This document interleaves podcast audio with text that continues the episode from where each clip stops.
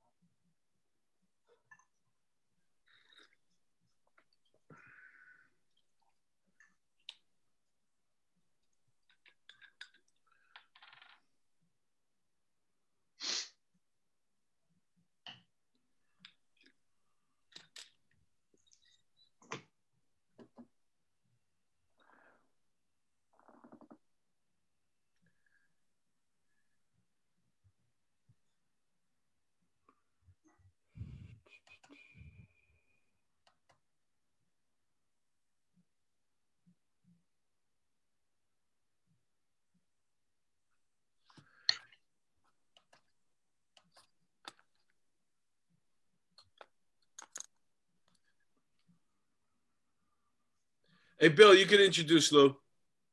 Okay. I'm just waiting for us to go live on YouTube. I'll, uh, I'll introduce the show and then you introduce Lou.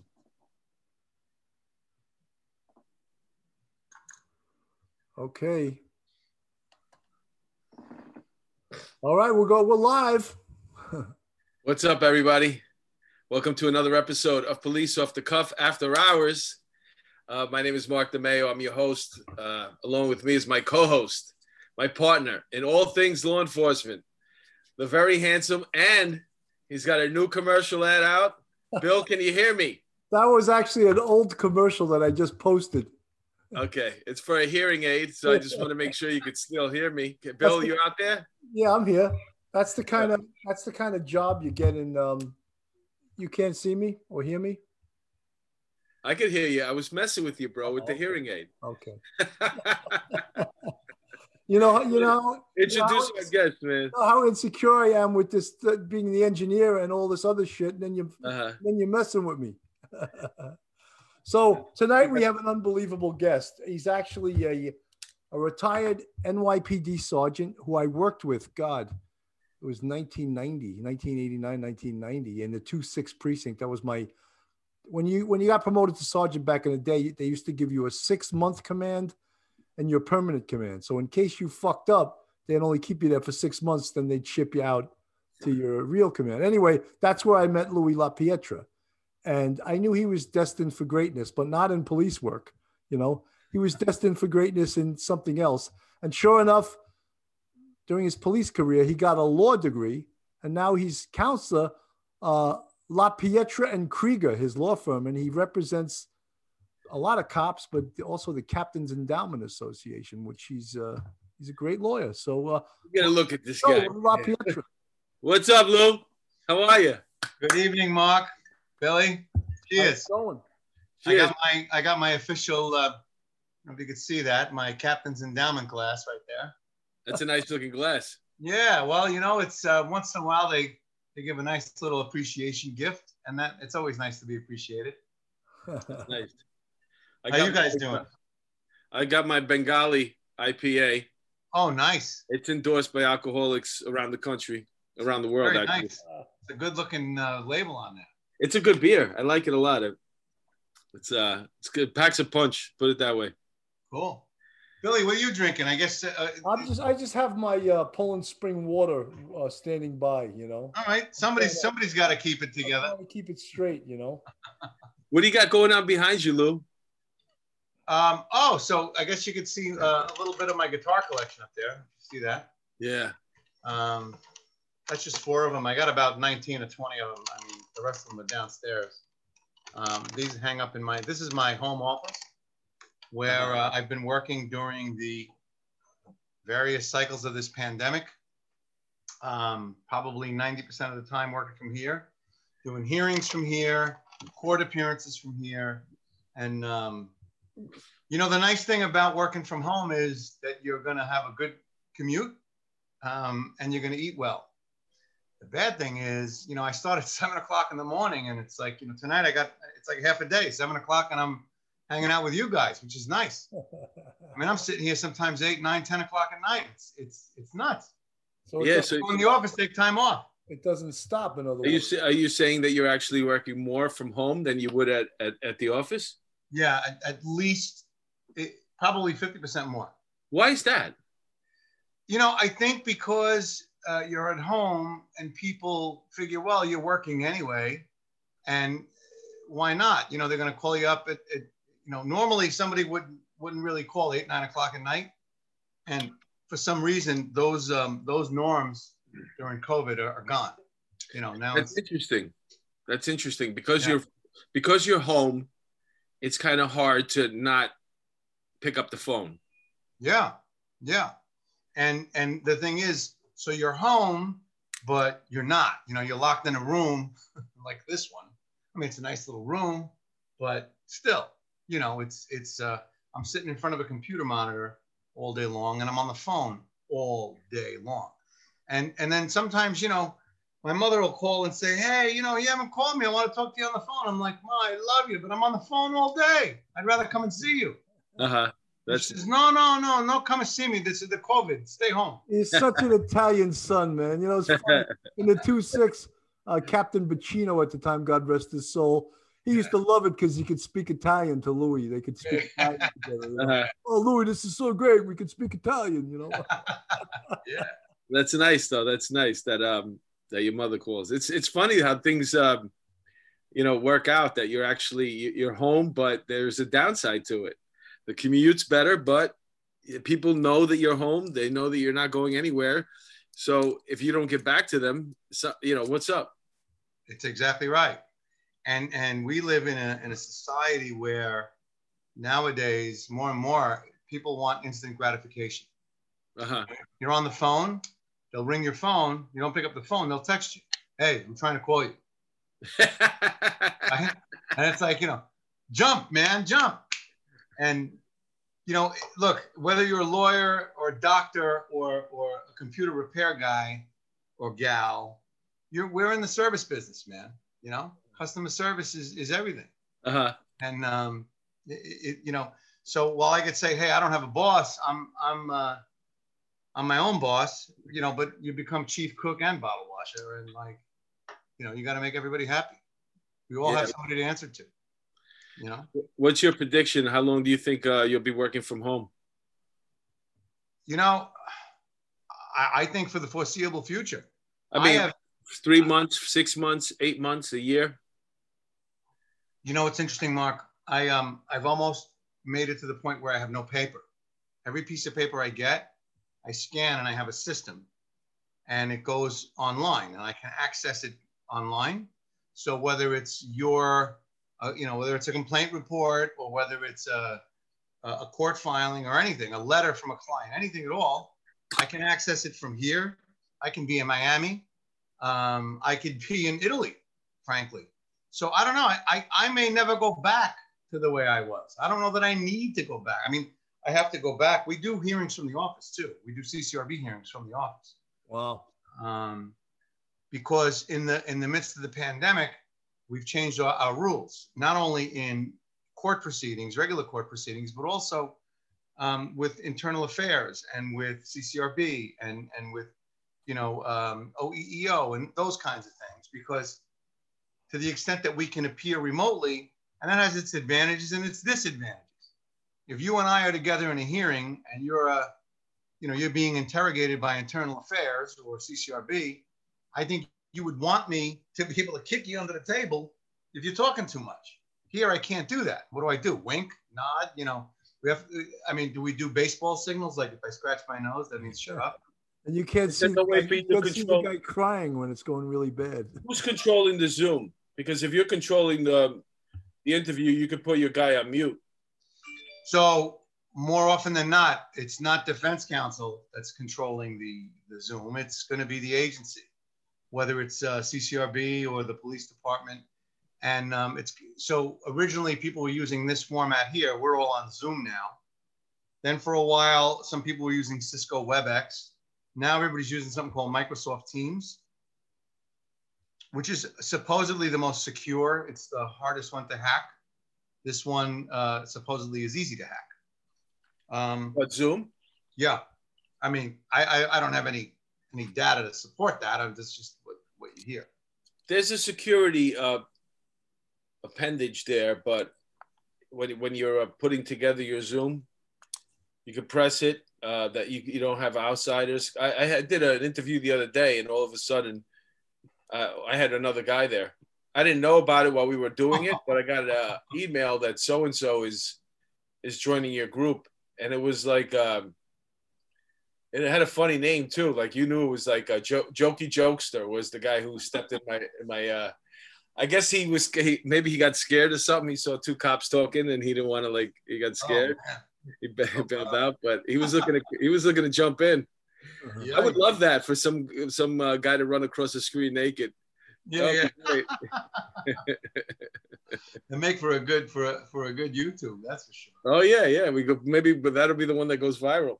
Oh my God, that's crazy. So Louis, the uh, a lot of changes from the last time you were on our show as to now, and none of them, frankly, have been good. Um, no, you know, the department uh, getting rid of anti-crime. Uh, the diaphragm law, uh, just the whole lack of support for the N Y P D. The city council even tried to make a new rule recently about parking, paying people to rat people out for illegal parking. I, I, I'm just, I, I just, it sounds like the Soviet Union, you know, with some of these. Well, what's interesting about that is, so supposedly the city council is um, progressive and, and quote unquote liberal. And I don't know, but I always construed liberal to mean free. That sounds to me like the opposite of freedom. Yes.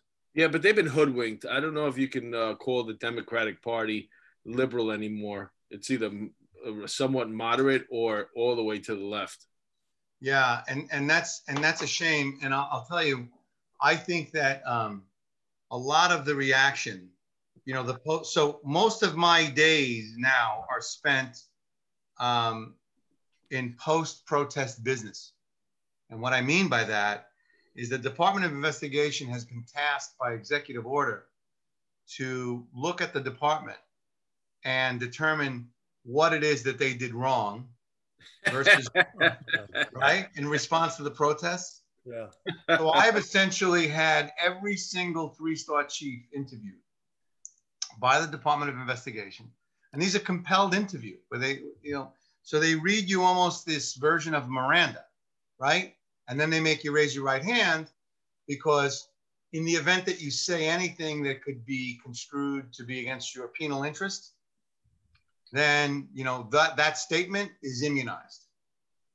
So that's the level that they've, they've ratcheted this thing up. What does that mean, that statement that becomes part of court record because you said it? What it means is if you say, for example, yeah, and the, the protester was an asshole, so I smacked him. Uh-huh. That that sentence could not be used against you in oh. a prosecution. Okay. They couldn't say Mark DeMayo admitted to smacking the guy. Um, so th that's what that means. So you have D O I looking at the department. And D O I's mission is to put together this huge report, and they probably will before the end of the year. My guess it's going to be twelve to fifteen hundred pages of stuff that nobody's going to read, but it's basically ammunition to reform, quote unquote, the police department. Yeah, but when, when you say that, um, the police department's argument should be that we were told to stand down. So when you're asking me what's wrong, the, the problem that's wrong is that I couldn't use everything that I had at my disposal to put out, to stop these people. Well, it's interesting because um, without naming names, I did a recent interview. And one of the things that this guy was accused of internally was that the, the department didn't like the way resources were allocated and or manpower was um, set up during the protests, right? And what the core of the issue was, and he said it without expressing it the way you just did, was it doesn't matter. I mean, at one point we had twenty thousand cops out there, right? But the issue is if you have the message to the police nationwide, not just in the New York City Police Department, is that we are we are not, not only we're not going to back you, but if you take a tactic that seems to be overly aggressive, we're going to arrest you. Right. Couple that mentality, that mindset with, we, Billy mentioned it before, the diaphragm, Bill.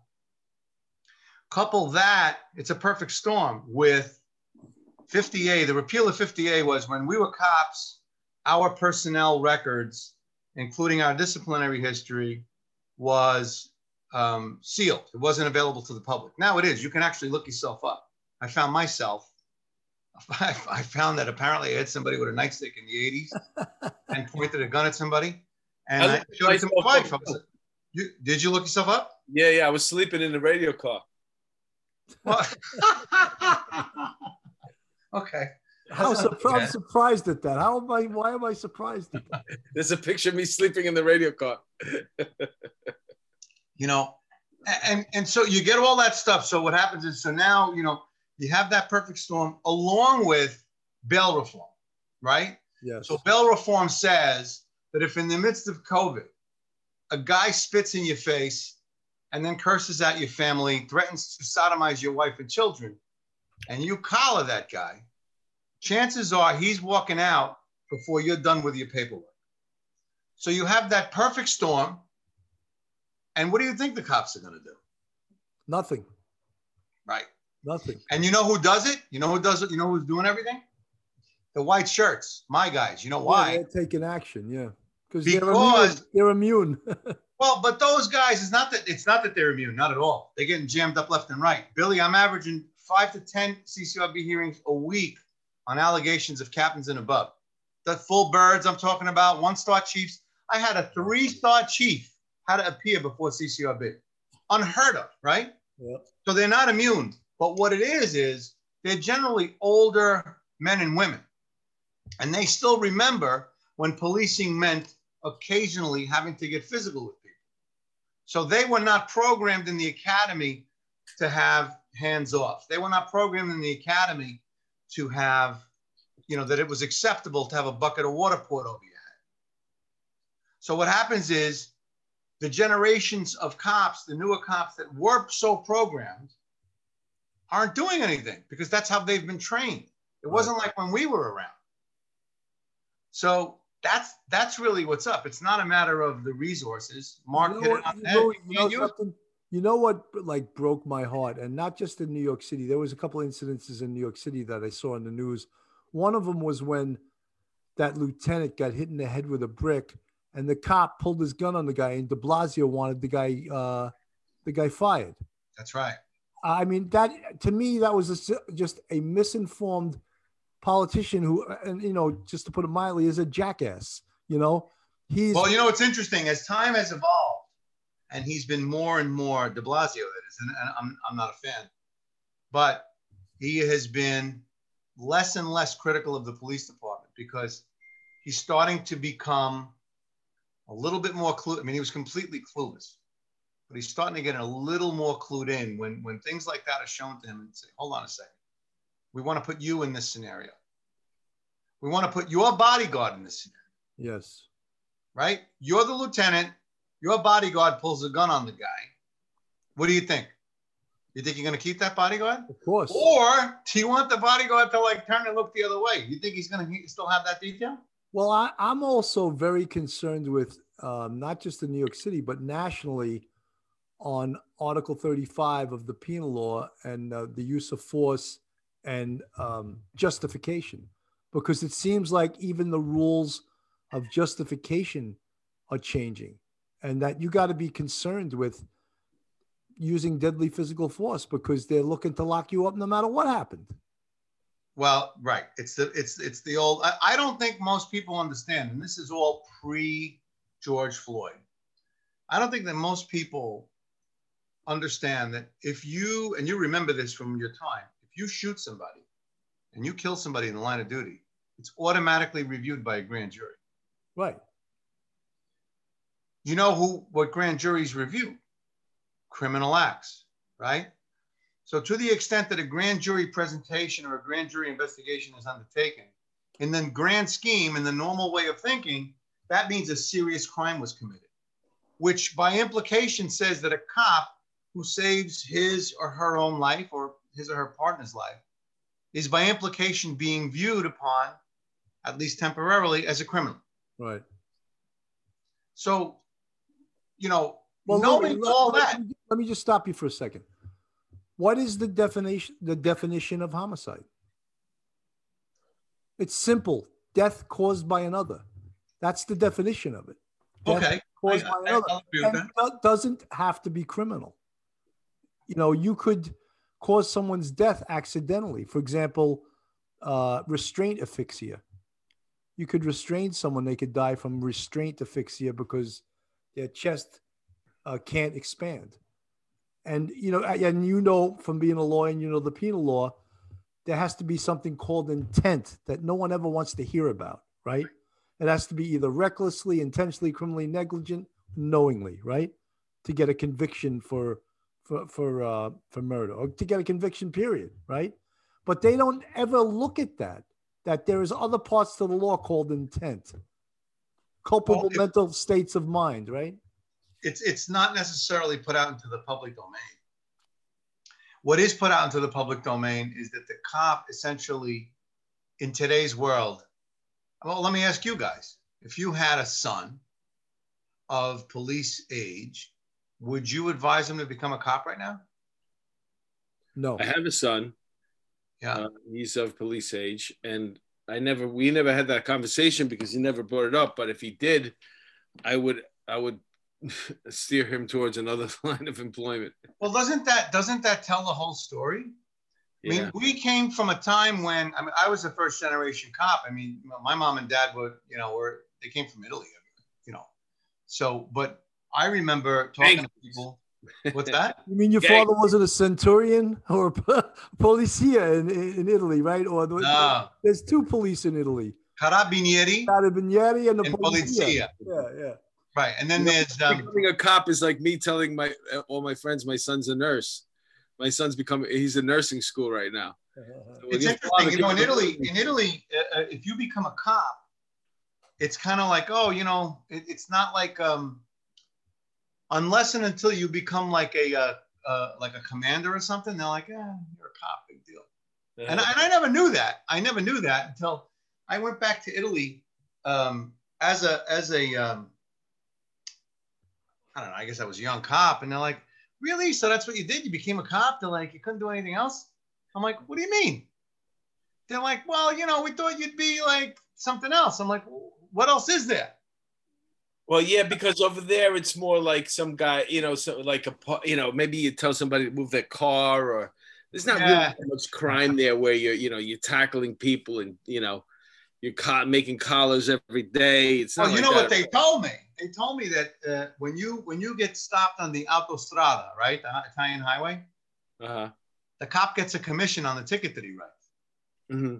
He gets like ten percent of whatever you write. It's it's like our highway cops. yeah, yeah, but they they don't get they don't get a, a commission. no, no, actually that, get was, a commission. that was a joke, Louis. That was you know this highway was known years ago. Too. Well, they were like yeah, because they had quotas. Yeah, they'll yeah. never tell you that. Yeah. But these guys made their own quotas and they tried to outdo each other because they could.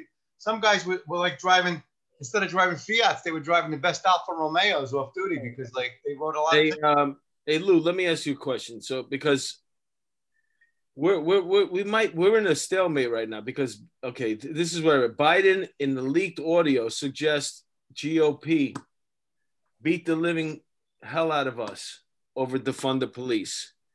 These, uh, it was supposed to be the blue wave is right. in, the, in Congress and Senate, and it didn't happen. Right. And uh, nothing's changed. And now we're up for, uh, you know, Georgia's like, we, we gained a lot of seats in Congress, put it that way. And we'll probably gain more. So if you have a president that's a Democrat and you keep losing the local elections for Congress and, and Senate and the mayor, whatever, um, it, it, the president can't do nothing. It doesn't matter. So my point is this, it's like, they did shoot themselves in the foot where where um, the blue states are in a, in a bind right now. They got the progressives um, crying out for more. They, they, they, they won't back down at all on this defund the police. And everybody else is like a realist, and it's like, well, we we, we can't do that because, you know what I'm saying? We're we're, we're negligent on our job. So it, it could it could turn around right now. I think you hit the nail on the head. When when um, I like when you say that, by the way. Okay, it, it I think you hit the nail on the head. um, you know, you're you're right. There was no blue wave, and and. Biden is correct if he said that we got, you know, uh, we got beat because of this defund the police business. He's absolutely right. Most people um, who you talk to, just on the street or in your family and your friends, I would think that most people are not about defund the police. I think most people want the police to be there to protect them because, frankly, in my opinion, government exists to protect me. If not, what, what do I need them for otherwise? I know. I agree. Right? So, so to the extent that people are saying defund the police, or a fringe element is saying defund the police, and that cost the Democrats significant seats in the in the House, and, and it did. That I see that as a good thing. I see that as a as a as a good sign, because people are not going to turn around and. Listen, it's a matter of time. Billy mentioned earlier, anti-crime is gone, right? Those guys were the, the, the those guys were the uh, the wolves, or I should say, the shepherds protecting us sheep from the wolves. Yes. Now you take those guys out of the equation, and the criminal is emboldened, and it's it's it's obvious to anybody who turns on a T V set that crime is up, shootings are up. How do you turn around and justify, no matter what, no matter how you slice it, how do you tell somebody who lives on a block where the shootings are up fifty, sixty percent, that everything's going to be okay? It's not okay. It's easy. Well, you know, Louis, they, they talk about, um, you know, neighborhoods that need the police the most, you know, where the most shootings are, the most murders, the most violence, the most robberies. And those people want more police. But yet a lot of politicians accuse the police of a term called over policing. You know, this neighborhood is over policed. But policing a neighborhood is determined by the seven major crimes. And if you get a, if you're getting a lot of shootings, if you're getting murders, if you're getting assaults, you're getting a lot of robberies, it, it's policed a certain way. Sure. You know? And uh, but that's reality. And and and a lot of these politicians are not into uh, reality. They're into fantasy. Right. The fantasy is that if you don't over-police neighborhoods that have a high um, rate of index crimes, like you just mentioned, the fantasy is that somehow those crimes are going to, the, the, the stats are going to go down by themselves. The problem's going to fix itself. Right. It's never going to fix itself. It has never fixed itself historically, right? So it, it's not going to start now. If, in fact, there is not Um, any safeguard in place. I mean, look, everybody con condemns stop and frisk for that same reason. You, Over mean, you mean stop, question, and frisk. Stop, question, and frisk. Fine. The bottom line is, you know, I, they keep talking about the, that there is no correlation between um, a lesser number of, st uh, of stop, question, and frisk and a crime reduction. But how... How do you how do you just how do you how do you reconcile that with what's happening now? It's a slow process. It's not right away. You know, when they when when stop, question, and frisk was deemed to be something of the past, it took a while for the for the people in the street who were willing to walk around with a gun. I think it took a while for that individual to figure out that, hey, I'm okay. I'm not going to be stopped, questioned, and frisked. Right. You know what? It took a while, and now. They're emboldened. They're shooting during the daytime. They're shooting um, on crowded street corners. Did you see what happened in Yonkers a couple of months ago? Yes, yes. I in the middle of Getty Square, if you know Getty Square, so this is not unique to New York City. This is, you know. Um, well, and, it's, a, it's a cumulative effect. What happened? I'll tell you, I'll tell you in Yonkers, um, so basically there's a guy firing and a bunch of cops chase him down, and it's like a running, essentially a gunfight in the middle of a crowded street. When the cops finally corralled the guy, a bunch of them jumped. They, they actually, the cops, I don't think ever fired a round. I could be right. I, I might be wrong. I don't think the cops, they showed tremendous restraint, But at some point, they had to wrestle the guy. Right. If that was in New York City, um, they could have been charged under the diaphragm law. Right, right. Well, you you want to go ahead, Mark. I know you want to say something. I'm sorry. No, I, I forgot what it was. It's okay. Oh, one of the things is some of these progressive ideas are really baffling. Like John Jay College, the old uh, president, Jeremy Travis. Sure. He came out with this report using all leftist John Jay College professors and wrote a report on how you can drop violence in a community without the police. You know what's funny, though? That's what I was going to say. I'm glad you laughed because it is funny. I'm going to tell you something right now. We have a perfect example of what's going on in Minneapolis right now. And I think, you know what? We live, this is a country. It's a union. It's fifty states. You can go, and there's different laws in every state. You know, in Texas, you can carry a gun right on your sidearm. Over here, you can't have a gun. So why not let Minneapolis do what they want to do without the police? The city council voted for it, and let's just keep an eye on it. Maybe they'll figure it out. It could take a while. A lot of people could die, but let them have it. Let them have a go at it. Because, I don't know, I watch movies. I never didn't see they, Didn't they try that in Seattle and Portland? How'd that work out? What? No, no, but they had a weekend. I'm talking about, because this way, if you're a criminal and you want to, you know, you want to commit crime, you just go there. You know what I'm saying? There's no police there. Look, Listen. it's like it's like Chicago. Every single weekend, there's between twenty-five and thirty people shot, at least five to ten people murdered. And there are, it's basically being allowed to happen. Yeah, but she always looks shocked, though. She she's a moron. Yeah, yeah. She's, she's always like absolute, this. You know, her and de Blasio, you know, should get together. Two morons. She looks you know. like uh yeah, right. She, she's like this. What's that? A Beetlejuice. No. But I mean, that's that should be intolerable that that's happening. But listen, at the, at the same time, you know. Yeah, but, but here's the question, right? The question: where is it happening? I mean, aren't there some really like you know tony suburbs of Chicago? That they're that, that it's not happening. Right? I have two brother, my brother-in-law and my sister-in-law. My, I'm divorced now, but they live there, and they live wherever they live. It's fine. This one area of it, and that's the irony of it all. Is just that you know the whole B L M movement, and yet these um, these neighborhoods that are plagued with this violence are usually minority neighborhoods. Not usually, always, always, and, always, and they're black neighborhoods. So if you really wanted to do the work, that's where you start. You start asking for resources. Can we get more police here? Can we get, we want to save black lives. For every, I don't know, uh, incident that you see now is nationwide where there's a police. And, I, and, and, and it's interesting because I guarantee you, if you were to poll the people who are, you know, bolting their doors and putting iron gates on their windows and, and ask them if they want more police, I guarantee you they say, yeah. So who is it that they're appeasing? You know, some fringe element that says defund the police or do away with the police? Well, the problem is, is, is do they really have that much political prowess? The problem right now is kowtow to them? The person, the people that scream the loudest via social media are the ones that we go to and we listen to. It doesn't have to be the biggest group anymore.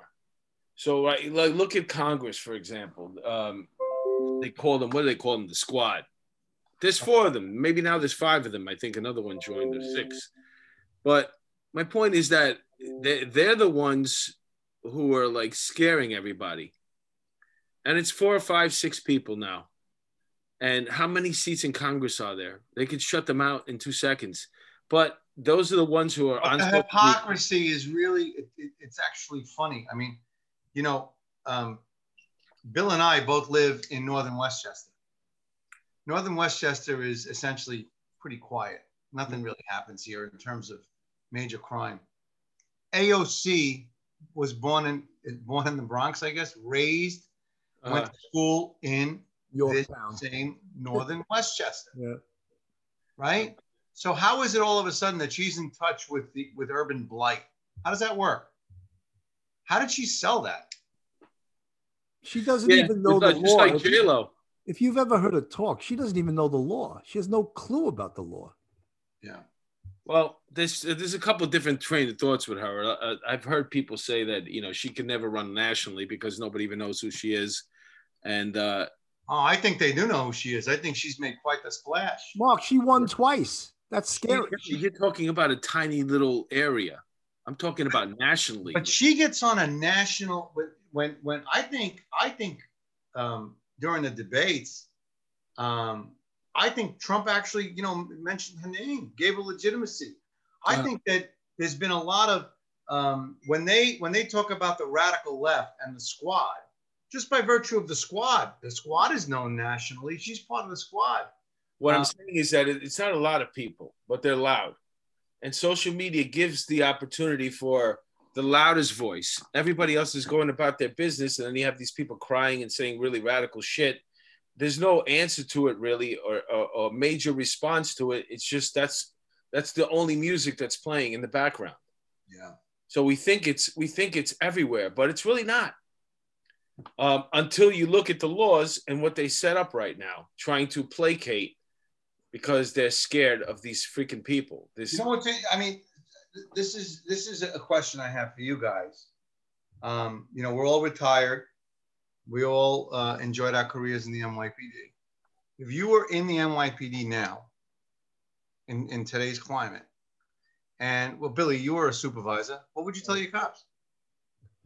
I would say make sure that you get home safely every day, and don't go don't go out on a limb, because we're, the, the uh, rules of engagement have changed, and you got to protect yourself and your family more. And, you know, that's sad because right. we always think about protecting the citizenry. Right. And I, I did six and a half years in anti-crime. Let me ask I, you. I, I love nothing more than to grab the mutt that just knocked some woman down and grabbed the purse.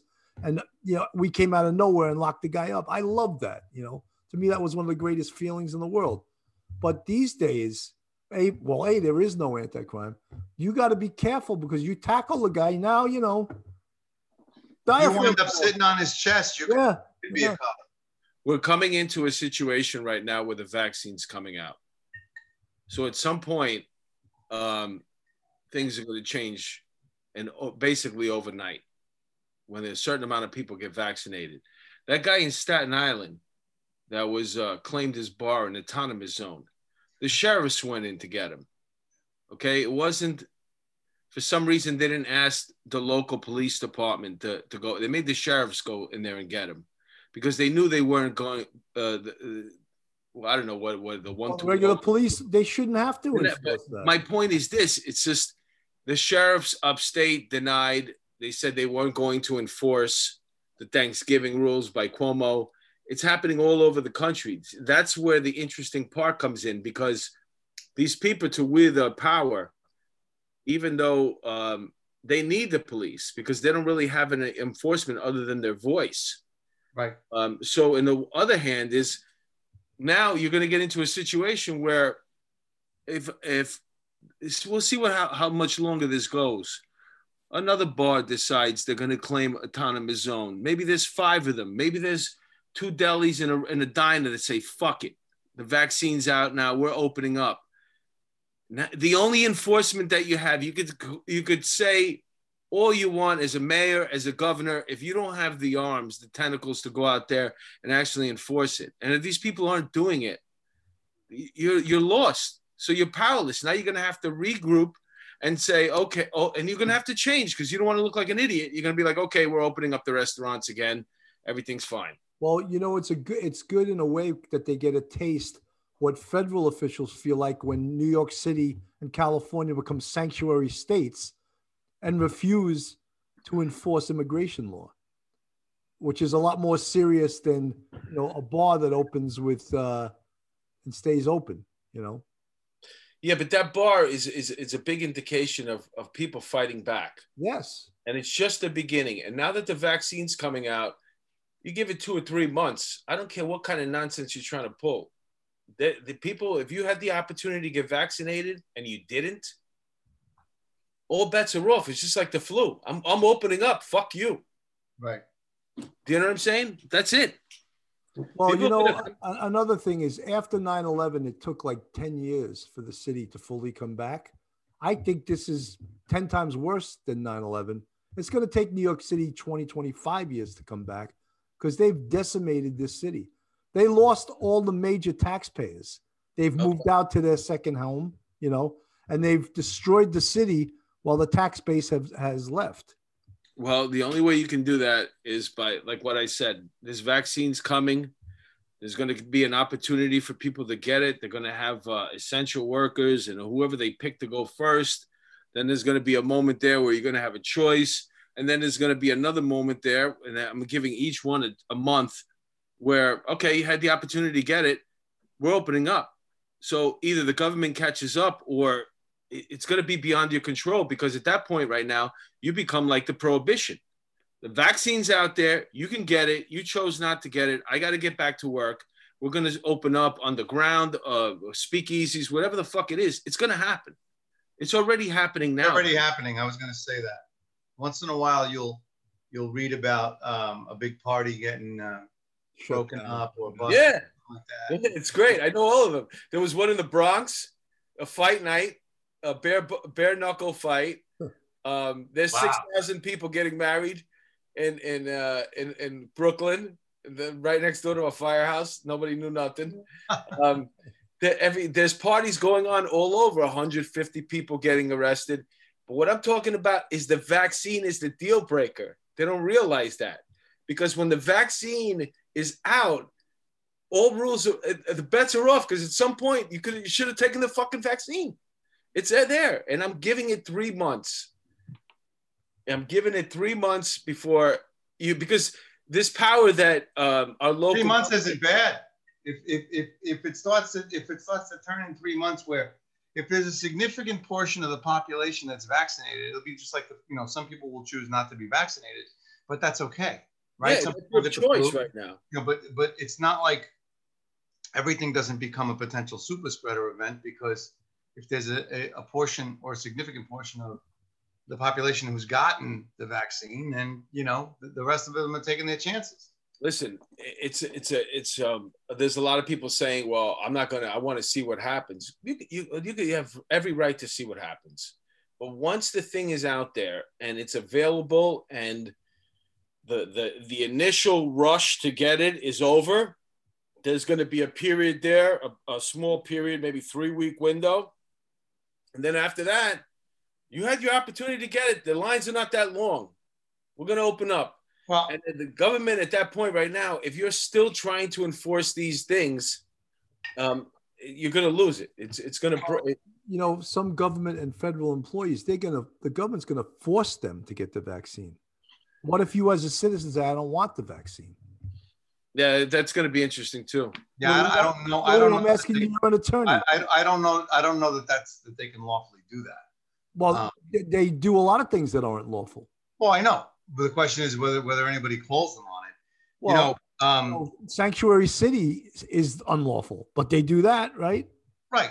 Well, I mean, you know, and they tolerate it to a point, and then eventually they. Because you know what's interesting about that, it crosses a line between Um, conservatives and um, and real leftists, because that is a, a mindset that it doesn't fall between a political party right. and anti-vaxxer. That's you, its own thing. Yeah, it's its own thing. So now you're creating a whole different group of people right. that don't they don't want to get vaccinated, right. and um, they're, they're going to bring up their own fight. And you you got to tell me that if you want to pass something where city workers or government workers have to get vaccinated, all it takes is one person with a lawsuit that says, I don't want to. Right. And right. it's going to inevitably, inevitably, it'll get there. Um, you know, but it's it's funny how three months. So yesterday I spent my entire day in police headquarters. I was there from, I don't know, about nine thirty in the morning till about six at night. Who made the antipasto? No, I wasn't. I wasn't. Listen, I'm going to tell you, I was in hearings all day.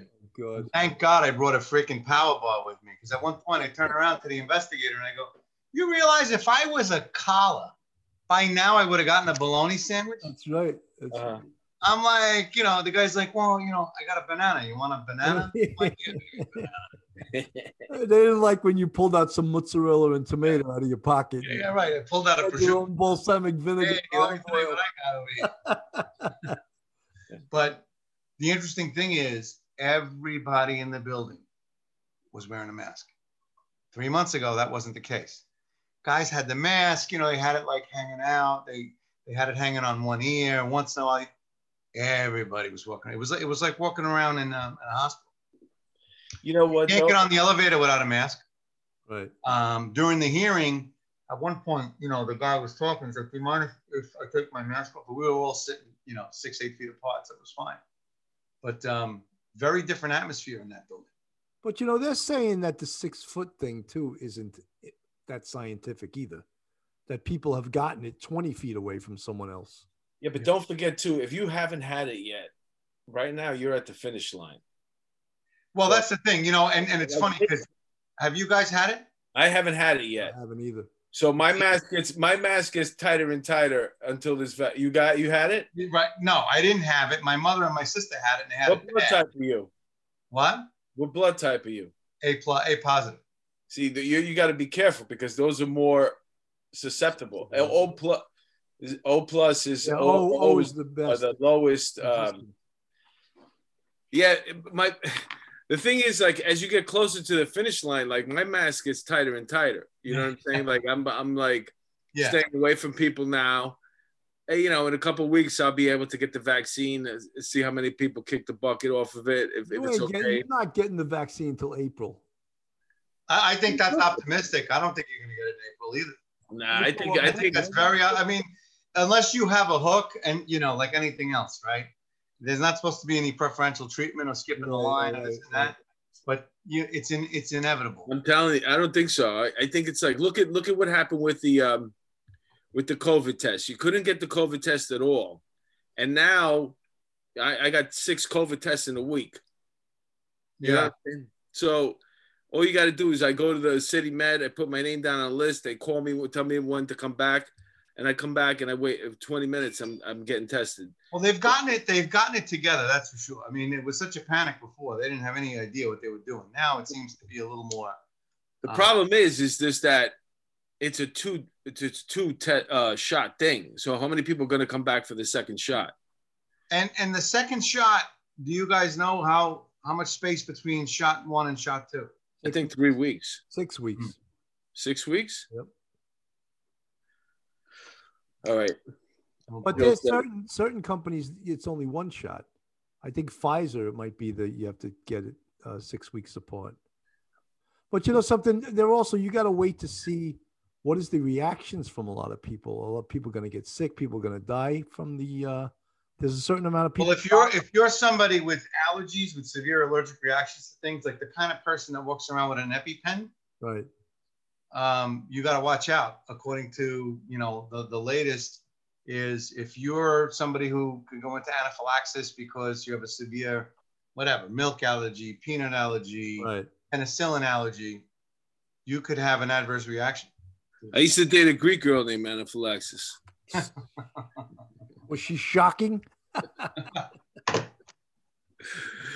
Yeah, my rim shot, did you? Well, you know what though, you're it, that goes to reason. I mean, it stands to reason because those are the people that are most vulnerable. Yeah, you know, it's uh, it's always that one more thing, you know. That you go to the doctor, says, "Hey, you know, you're a little overweight. Your blood pressure's high. If you get one more thing, you know, you got diabetes. You know, high blood pressure. If you get one more thing, this is the one more thing." Yeah, yeah. You want a second opinion? You're ugly too. That was the greatest Dangerfield joke ever. Oh, man. God bless Ronnie Dangerfield. Oh, my God. I won't even try to do it. It's closed. They closed the club, man. Club closed, yeah. Oh, it did? It went out of business? Yeah, yeah, I, don't think, I don't think they went broke from spending money on the decor because it was the same as it was in the... It was the same like in the eighties. Yeah. yeah. I remember going to see Andrew Dice Clay there. Oh, he, he was, was the headliner. He was great. And um, I was on a first date, and there was two tables available. One was in the front. One was way in the back, and the guy goes, "Which one do you want?" And I said, "Put me in the back." Thank God. You didn't want him picking listen, on you, right? It got, listen, the guy who took my table got destroyed. The guy, he must still be psychologically scarred to this minute. I love, I, I mean, destroyed. The guy was with an attractive girl, and what Dice Man just went off on this. I mean, oh God! I mean, my God! Uh, well, the, I've heard I've heard the Dice say, "Hey, does she give good head?" Oh. And the guy goes, "How do you think she got that way? Practice." oh yeah, yeah, yeah. That, it, I, I, I, all that kind of stuff. Right. Constant. I um, I got to know the Tony. Uh, how do you say that last name? Uh, Lava, uh, Lavabianco? Lobianco? Lobianco, yeah, that was the his, actor. Uh, Lobianco, he was an Italian guy. He played the bass in the in the band that um, used to perform before Rodney went up. Originally, the club was a band, and then he came to see Rodney, and then he'd do an hour after the band. And every once in a while, he'd have a friend pop through, and he'd give him some stage time. And then it, it evolved into a comedy club. But Tony was the owner, and uh, he was the co-owner with uh, with Rodney. Wow. And, you, you know, I used to perform there, uh, you know, weekly, daily, daily. And, uh, wow. and uh, I, you know, Tony used to tell me stories. And he said, like, it was just come out of nowhere. Like, I'd be by the bar with him, and he'd go, you know, Joe Namath sat right here. And he pointed me. It was outside the showroom. He goes, the, the place was packed. We had to set up a, a table for him and his girl here. And he goes, you know, the guy had two steaks. The reason why he mentioned that to me was because he was taking care of Joe Namath. And it bothered him that he had two steaks.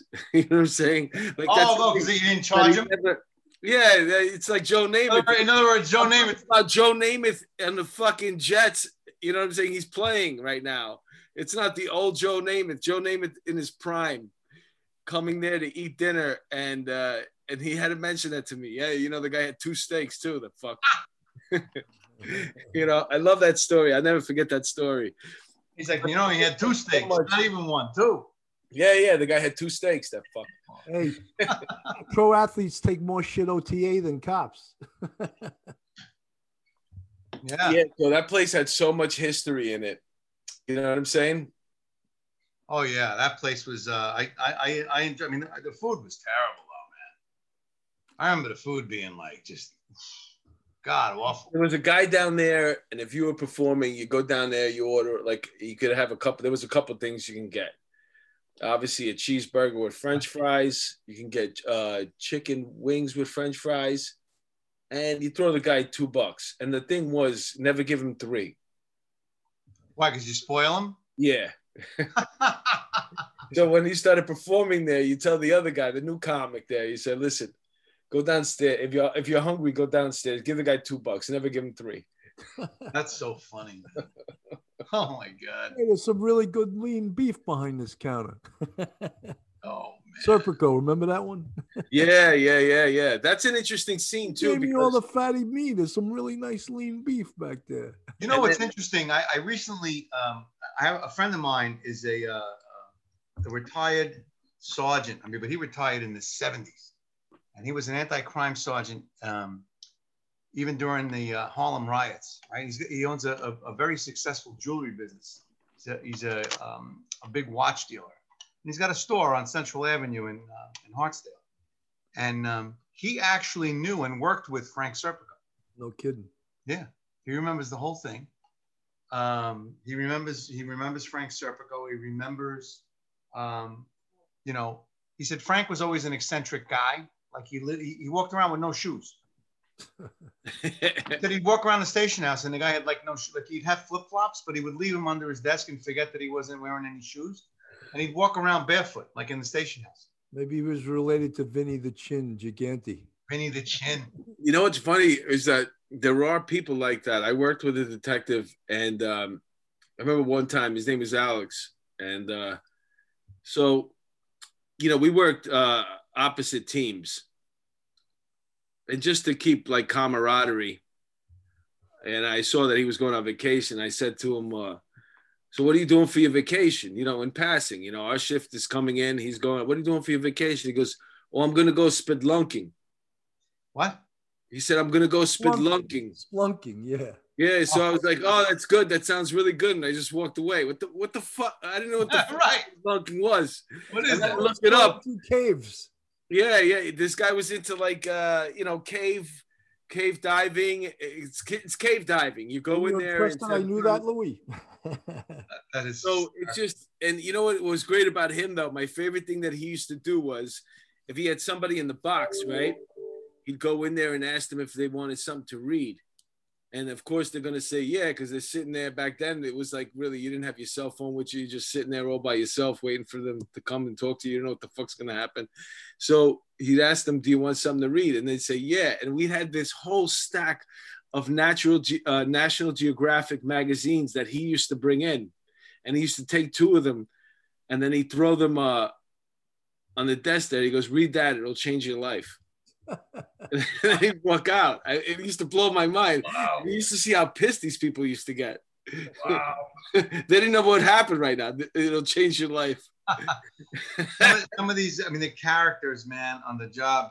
I remember when I, um, around ninety, ninety-one, Billy, when, when I left Manhattan North, uh, I remember I, I, I got a call. They wanted somebody who was a, who could write well. They wanted somebody to go to operations, right? So you mentioned Inspector Pete Buccino, God rest his soul.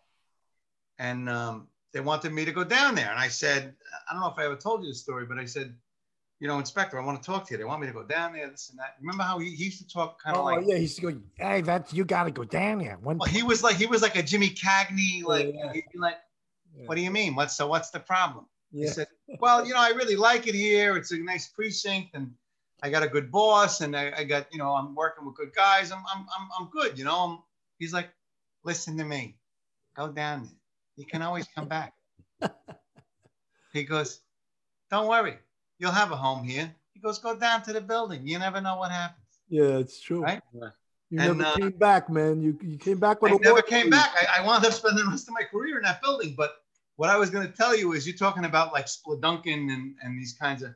I I, I was a um. Back then, the operations unit was on the on the eighth floor, right? And it had a desk, just like in a precinct.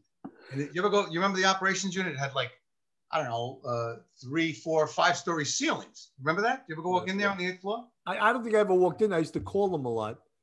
So the operations unit was kind of cool. Like you'd walk in, and it was like this huge room with a bunch of uh, like workstations, people sitting at tables, mostly cops in uniform. And there would be a desk, just like in a command.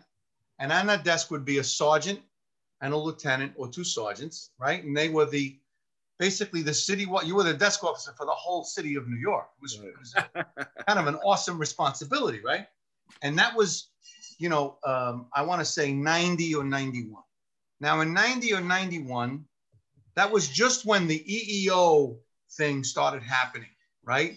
The, the department was not really especially uh, keen to listening to, to women on the job, yes, or or, or uh, especially um, uh, trans people and gay people. Right. They didn't. That didn't exist. Hold on a second. I just got to shut my door. My my wife's clanging dishes in the kitchen, and you don't need to hear that on YouTube. But so anyway, there was one guy who was an old-time lieutenant with a serious brogue, right? God, God bless him, Jeff Henyu. And Jeff, you know, sometimes when you, you either wore a uniform or sometimes you got dressed in a suit, dependent, depends on what you were doing. And I used to like to dress real nice. You know, Italian guys like the double-breasted suit with the nice, you know. Yeah. You know? He would always say to me, oh, where'd you get that fucking suit? What are you, in the fucking mob? He goes, right? So he goes, uh, at one point, I decided that I was going to fuck with him. He used to fuck with me, so I wanted to fuck with him. So I call in. There was a guy who'd work a tape room. Now, there was a guy's job in operations was to monitor every news channel, channel, take a V H S tape, and make a tape of everything having to do with the N Y P D, whatever it was, right? Because that had to be reviewed. We worked yeah, on the club. News. Yeah, they used to have all the news stuff. But it was a tape room in there. So it was yeah. like a room. It looked like a T V studio. It was like, you know, T V monitors and tapes. And the guy who worked the tape room was a guy named Rusty Perez. And Rusty Perez was a big Hispanic guy, looked like a lumberjack with glasses. So he looked like, a, like an intelligent lumberjack, but he spoke very, very effeminately. Okay. I mean, to the point where he'd be like, how you doing, Sarge? You know, yeah. Like that, right? He sounded like, like J.Lo. So I decided that I was going to fuck with Jeff Henyu. I make believe that I'm Rusty Perez, and at the at, at and I call up, and I'm calling from the operation. I can watch him from where I was. It's a huge room, and I know that it's it's a, a tour change is crazy in operations. It's like a nutty time. There's a lot of phones are ringing, and back then we didn't have cell phones. I mean, we had the cell phone that looked like a car battery. Yeah. We used to walk around with, but behind the desk there's all these phones. It was like the red line to to Chief Johnston and the line to the police commissioner and all this kind of stuff. So those phones are ringing. He's going crazy. I call up and, and uh, I make believe I'm Rusty. And I tell one of the detectives, I said, tell him, uh, this is Rusty. I need to speak to Lieutenant Henyu. So he goes, what, what is it? What is it? Tell him I'm busy right now. And he goes, uh, he goes, he's busy right now. I said, it's very important that I speak to him right now. I need to speak to him right now. So he goes, all right, Rusty, what is it, Rusty? He goes, um, I go, Lieutenant, I'm not feeling too good. I need a day. He's like, what's that now? I need, I need an E day, Lieutenant. I don't, I'm not, I'm not feeling too good. Oh, well, are, are you sick, lad? Listen, Lieutenant, I need the day. I, I, I don't know what to say. I, I need the day, man. He goes, well, now, Rusty, he goes, You didn't, you, you, why don't you call sick? Why are you calling in for the day? I, you, you seem to sound fine to me. I said, oh, so in other words, I can't have the day, but the cop can have the day, but I can't have the day because I'm the way I am.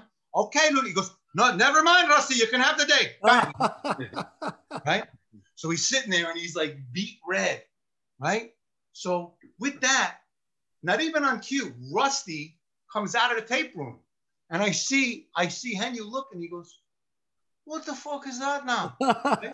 So I woke up and I go, and he goes, he goes, Rusty, didn't you call in for the day? He goes, no, Lieutenant, I'm standing right here. What, what call in for the day? What are you talking about? He goes, so I woke up, I go, Jeff, I'm fucking with you. He goes, you dago bastard. Goes, I'll get you, you dago bastard. He goes, you fuck. And I know you got mob ties too, you fuck. He goes, that's what he said to me. Doing those fucking suits, you got mob ties. You know, Louis, I think you went down there. They used to have this real old hairbag that used to answer the phone, you know. And one time Pacino tells me, I we call it eight juveniles for a robbery. He goes, make sure you call operations.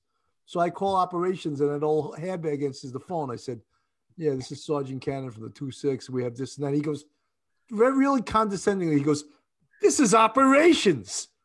And I and I without missing a cue, I said, hey, officer, I know how to dial a phone. And he didn't know what the fuck he, I was like, his head probably exploded, you know? I think if I had to guess, it was this guy, Larry Zampini, who looked exactly, if Fred Flintstone was turned into a human being, it was Larry Zampini. He looked exactly like Fred Flintstone. You know, all he needed was like that, that spotted leopard thing that Fred Flintstone was. Well, you know, at one P P, everyone assimilates the rank of chief or inspector at least, right? No matter what oh, yeah. rank they are when they talk yeah. to anyone outside the building, you know? Yeah, that's a funny thing is like when uh, whoever the power that be, if they get, uh, if they leave, they get bounced out, promoted. And now all of a sudden you have the, like uh, their lieutenant or their sergeant there. And you know, somebody else is coming in there and there's going to be a clean sweep. And that freaking dude who was uh, shitting on everybody when he had the phone. Oh, man. That's what happened four or five years.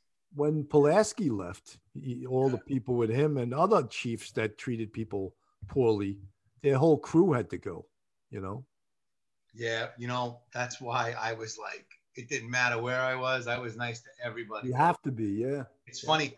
You know, you you talk about, you did your six months in the two six. I did mine in the two eight. And when they looked at the transfer orders where I came from, I came from the intelligence division. They were like, Intel, intelligence division. And you're here? They go, oh, you're on a scholarship. They kept saying that. Yeah. And I didn't know what that meant. What did it mean? It meant that I, I obviously fucked up someplace because you don't go from Intel to the two eight. The two eight in nineteen eighty-nine was like, oh yeah, it was rocking. It was rocking, man. Yeah, it's the hub. Oh my god, right? And meanwhile, it's like I didn't ask for nothing. I didn't get nothing. I was I, I was actually happy to get Manhattan North because I lived in Westchester. I was like, I could have been I could have wound up in Brooklyn. You know, that's true. So what are you doing for Christmas? Um. if the governor is listening, I plan on having five people. If the governor is not listening, I plan on having twenty people. Um, Italians don't do Christmas small. I got to make seven fishes. What does that mean? I'm going to have three people. Yeah, that's a weird thing. It's nah, uh, it's nah. overreach by by by with no. It's a, like we talked about earlier. It's going to be an interesting thing that's going to happen right now with this vaccine. Listen, I don't know any cop, constabulary, deputy, sheriff, or other law enforcement officer that's going to walk into somebody's house on Christmas Eve and say, "You guys are under arrest," or "You got to break it up." That's where the that's where the the interesting. That's beyond the Soviet Union, man. Because you, you know, at one at one at some point, you need law enforcement to be your uh, your tentacles out there to enforce all this nonsense that you want to do. And if you're talking about, um, you know, because well, if you, the, the Republicans are for less government, Democrats are for more government, and at some point they're going to have to relinquish this power, and it's it's tough to do.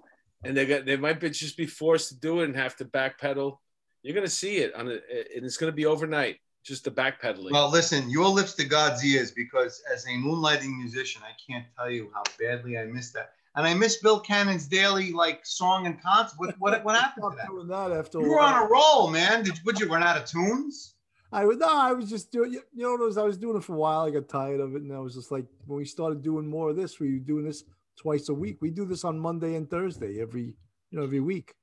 So I got a deal with uh, to to record the album, a comedy album, and they had to cancel the first one, and then I got a call last week asking me if I want to do December seventeenth, and I'm like, listen, who's going to be at the gig? Well, what I told them was, uh, you know, there's in five days right now they could do a, a, sh a complete shutdown of restaurants again, so yeah. I'd rather not cancel again. I said, why don't we just go into the new year and get twenty twenty behind us? I mean, I want to do this as much as anybody else, but I mean, unless you, you're going to use a laugh track like they did in the seventies, I mean, you know. No, it's it's there's a lot of there's a lot of uh, stuff coming out right now, you know, rooftop stuff, and it's uh, you know, it just shows you the the the, the sign. It's it's cool, you know, like a comedian performing on a rooftop for fifteen people, and that's his new album or his new special, you know, that he's he's hawking. But it's hard, man. I, I mean, do you do you when you when you guys perform, right? And and this is especially interesting to me as somebody who's been playing music in front of people for years. Do you find that if the audience, and, and this has got to be ten times more intense for for a comedian, if the audience is kind of like sitting there with their arms crossed and not responsive, does that take the energy out of you? Or, yeah, you know, and conversely, and, and, a, a really receptive audience energizes you. Oh, oh, oh yeah. I mean, I, I, I, I don't really, I, uh, I don't take any, any prisoners or any hostages. I go up there and I slay. So if you want to sit there, it's only going to take me, you know, the first joke before I get you to loosen up. Because the truth is, most people come out to laugh. They don't come out there to, uh, to, to sit there with their arms tied. If if they had a couple of bad comics up before them, now all of a sudden they become apprehensive. Did I waste my money? Did I waste my time? They just they want they want it they want it, man. They really want it. And you go up there and you give them some confidence, and you give them a couple good jokes up front, man, and they're with you, man. They want to go for the ride. That's cool. I never let um, an audience dictate. As a matter of fact, if I have some just an audience sometimes that in the middle of the week that is not that responsive, I go more in, and then I, I, I go, you know what? Let me grab this joke uh, that I've been working on that I haven't had a chance to do yet. Now's the time. Yeah, what the fuck? Yeah, so, right, another you know, loser. I never let the audience dictate what I'm gonna do. You know what I'm saying? And uh, if, if you wanna give me a hard time, I go more in. I never back, I never back up. Cool. I'm like, if I was a boxer, I'd probably get knocked out because I keep coming forward. You know what I'm saying? I don't back up. I'm not backing up for nobody. So, so Mark, we, we have a common friend, Frankie Hudak. Yeah, yeah, I love right? Frankie. So, so how do you know Frankie? Well, Frankie's a comic, or he was. He, he took a break now, but uh, I know him from comedy. And then I bumped into him again at a party not too long ago. The funny thing is, is that I showed up, I bought a bottle of uh, vodka for the party, you know, so I don't show up empty handed. But then on the ride there, I just, I took a hit or two, you know what I'm saying? So when I show up, I'm handing the bottle to the, to the person in the house. And I'm like, thanks for inviting me. And then he goes, uh, oh, he drank out of that already. And I'm like, what are you talking about? And he goes, yeah, no, no, by the have way. A little, have a little backwash. Have some COVID, absolutely. Like, you could just tell by the way I was holding the bottle. The fact that I didn't like present it this way, like by the bottom of it. I was holding it by the top when I gave it to them. That's I was funny. Hoping they would just take it and put it down with the rest of the bottles and not notice. But they noticed right away. So I was like, yeah, you know, it's an hour ride. Yeah. I needed a little something. Yeah. Wow. Frank, Frankie and I played uh, Italian weddings in the eighties, man. Yeah, he's a good guy. He He's like, um, he's, he's a good drummer where, and good singer too. Very talented. Yeah, and then he had he had a D J business for a while. Uh-huh. Now um, he works for uh, Yonkers. Oh, he works for the city? Well, he does the, uh, he records and films all their stuff. Oh, cool. Anything that goes on over there that requires some filming and stuff. But yeah, he's um he's very, very talented. And he's yeah. a great guy. He reminds me of somebody that I would have hung out with. In, I grew up in Astoria. Yeah, yeah. He's exactly that guy. Like, you know, like a living embodiment of the eighties. We had a lot of laughs in the eighties. We, we played these, I mean, and I'm talking about, when I say Italian weddings, I mean like eighty percent of the songs were sung in Italian. Oh, uh-huh. He sang them. And before he joined that band, he was in a big, you know, in the eighties, the wedding scene was such that all the Italians would outdo each other with a big production. Uh-huh. And all that production included the biggest, most expensive band you can hire, right? Uh-huh. And some of these bands back then were getting ten grand to do a wedding. Wow. Yeah, it's like Greek bands too. Yeah, some good ones. And he the, was in a good one. Greek bands. Greek? Yeah, if you're Greek and you get like, I married a Greek girl, and um, you know, we had a really nice wedding, and uh, you know, the, we had a good band. But you, you know, if you're gonna do a, a Greek wedding and you're gonna have three hundred plus, yeah, you gotta bring the the best band you can yeah. get. Yeah. Well, I I got a I got a three hundred plus wedding coming up in June. My daughter's getting married, and we got three hundred plus, and wow. uh, you know, hopefully uh, they'll have their act together, and we'll be able to have it. Johnny Fontaine will not get that part. I th you know, it's, it's the first time somebody's ever mentioned a date, and I think I, I honestly think that could work out. June twenty-sixth. Yeah. I hope you're right. If I'm looking at, if I'm uh, finally like looking at, because look, you know, we're in, we're not even the quarter, halfway through December yet, and they're talking about the vaccines coming out. Listen, this thing has been an absolute train wreck. My son, who's a, a naval lieutenant out in, in San Diego, was supposed to be married this past July. COVID uh-huh. hits. They said, no, you got to do it in November. Wow. November comes along, COVID hits. Nope. Uh, you're going to have to do it next September. So now he's getting married after my daughter, right? Except now the latest wrench in their works is that the venue went out of business, is being taken over. And it's like, you can have the wedding here, but it's going to cost you triple. And I'm like, wow, whoa, whoa, hold on a second. So it's just been. Um, well, then my father sent Luca Brazzi there, and he said, you yeah. put your signature on a contract or your brains. Yeah, yeah. That's right. That's right. Yeah, it's a, it's a tough time right now to plan anything and all oh. these things, but. I think the time frame that you're looking at, it should be it should be okay. It should be yeah, hopefully, especially the September one. I mean, that, yeah, yeah, you know. And then you you know, you, there's moments where I start thinking to myself, is it ever really going to go back? I mean, there's so many things that have changed right now. Like you're talking about, we started the show, so we'll end the show in, in a circle. But you're, you're working from home, yeah, right now, and. Um, You know, the only thing that could come up is a lot of these married guys right now, they need to get back on the road because their life sucks. Yes. Yeah. They like the first two weeks or three weeks of it. But now they want to, you know, they got to, you know, how how long can you keep texting that girl in Philly and the one in, in, in you know, Arizona you know, when you do your field trips, you know, when you go, you got to visit several offices. Like, you know, it's just like a comic. You're coming out. Yeah, I'm coming out, you know, but now you can't come out anymore. So it's just a question of, uh, are you going to get rid of all these gumadas, or are you going to figure out a way to start? We need to get back on the road again. Listen, I gave up on the kumara thing as soon as I took family law in law school. That's right. Uh-huh. You want to talk about the ultimate saltpeter? Read the domestic relations law. I guarantee you, you won't go no for no more kumara.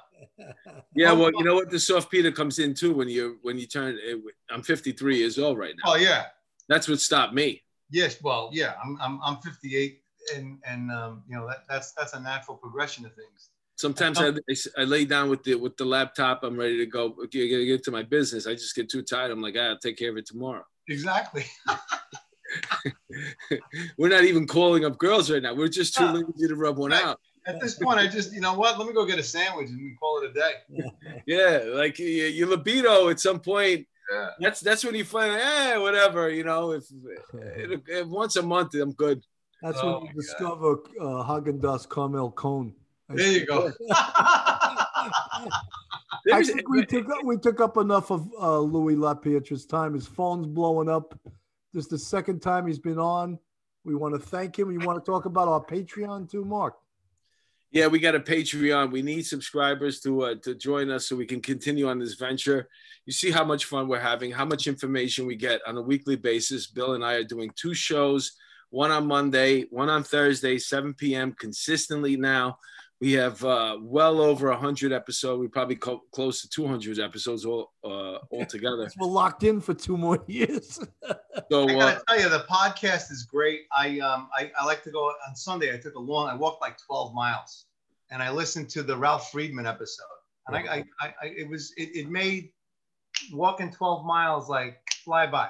That was the first one we ever did, I think. No, that was the uh, second or third. We, the first one we ever did was just you and I together. No, I know, but it was like the first one we, oh, yeah, we yeah. You know, with this format of uh, actually. We we're actually supposed to have him back on. We never wind up having him. Yeah, I mean, I, I'm going, I, you know, what I'm trying to do is I go back to the library, you know, and, and I got to make time to, uh, and it's a perfect time is on long drives. Like I'm going up to Lake George. I always listen to you guys.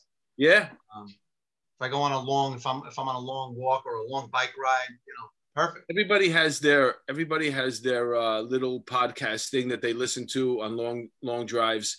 We want to be yours.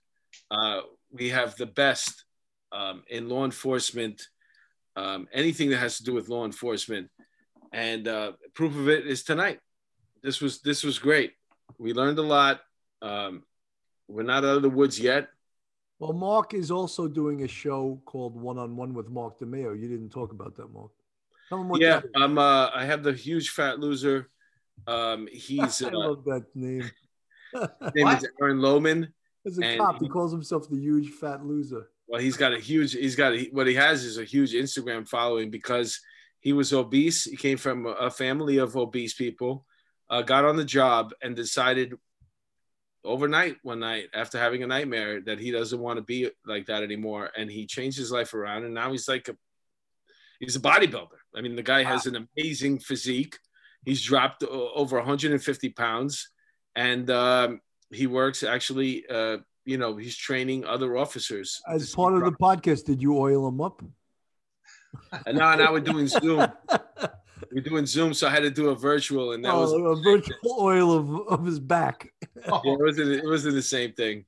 That's great. Oh, but yeah, and Bill Bill has a true crime show that he does. Who's I your? Tell you, I'm really enjoying doing that. In fact, you know who I just got to agree to come on?